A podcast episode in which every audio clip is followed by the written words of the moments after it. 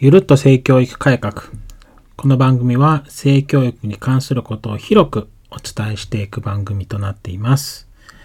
さて、今日ですけれども、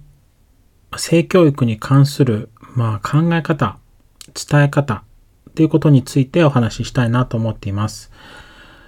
まあ、性教育に関する情報をこう集めていると、まあ、こういうふうにした方がいいんじゃないかとか、こういうのがいいよっていうふうな情報にたくさん出会います。で、やっぱりこういう場合にはこうした方がいいというふうな考え方をしがちですけれども、やっぱり、あの、まあ、断言するのか断言しないのかっていうことだけじゃなくて、あ、もうこれで答えが出たっていうふうに決めつけないで、私たちは本当にそれがえっと、今の私たちに合ってるのか、そしてこの先もこの考え方でいいのか、あるいは立場が変わると何か考え方が変わる、捉え方が変わるんではないか、といった、まあ、常に問い続けるっていうことをしなくちゃいけないんじゃないかなというふうに今日、まあ、ふと思ったところです。やっぱり困った人がいますと、これがいいですよっていう、まあ、処方箋みたいなものをポンとこう、自分で見つけて、その人に与えることで、その人が、あのー、確かに幸せになることってあるのかなと思うんですけれども、そこで思考停止しないで、やっぱり考え続けていく。果たしてこれでいいんだろうかとか、この先もこれでいいんだろうか、他の人にとってもこれでいいんだろうか、っていうふうな思考って続けていきたいなというふうに最近考えています。まあ、小学校とか、それから保育園、特にまあ年齢の小さい子たちへの性教育っていうのは、やっぱり子供たちのま価値観を作る、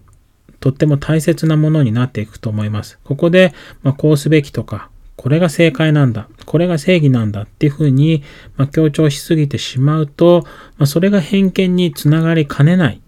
今は私が正しいと思って伝えてても、それがいつしか偏見になりかねないなというふうに思っています。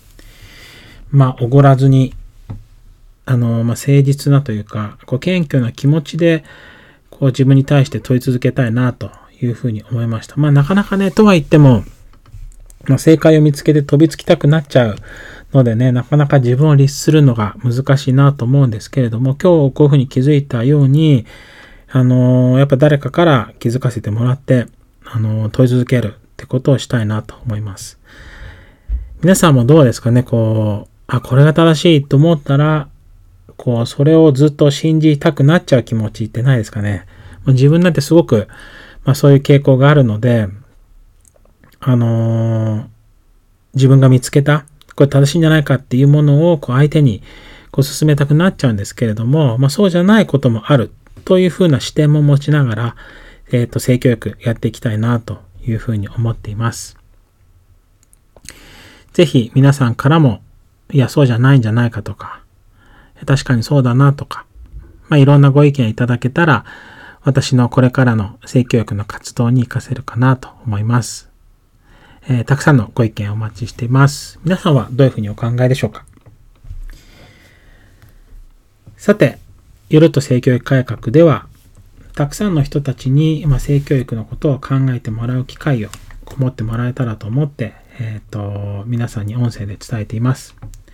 気になること、悩んでること、そういったことについて、これからも皆さんのご質問にも答えていけたらと思っていますので、えー、たくさんご意見いただけたら幸いです。本日も最後まで聞いていただきありがとうございました。またお会いしましょう。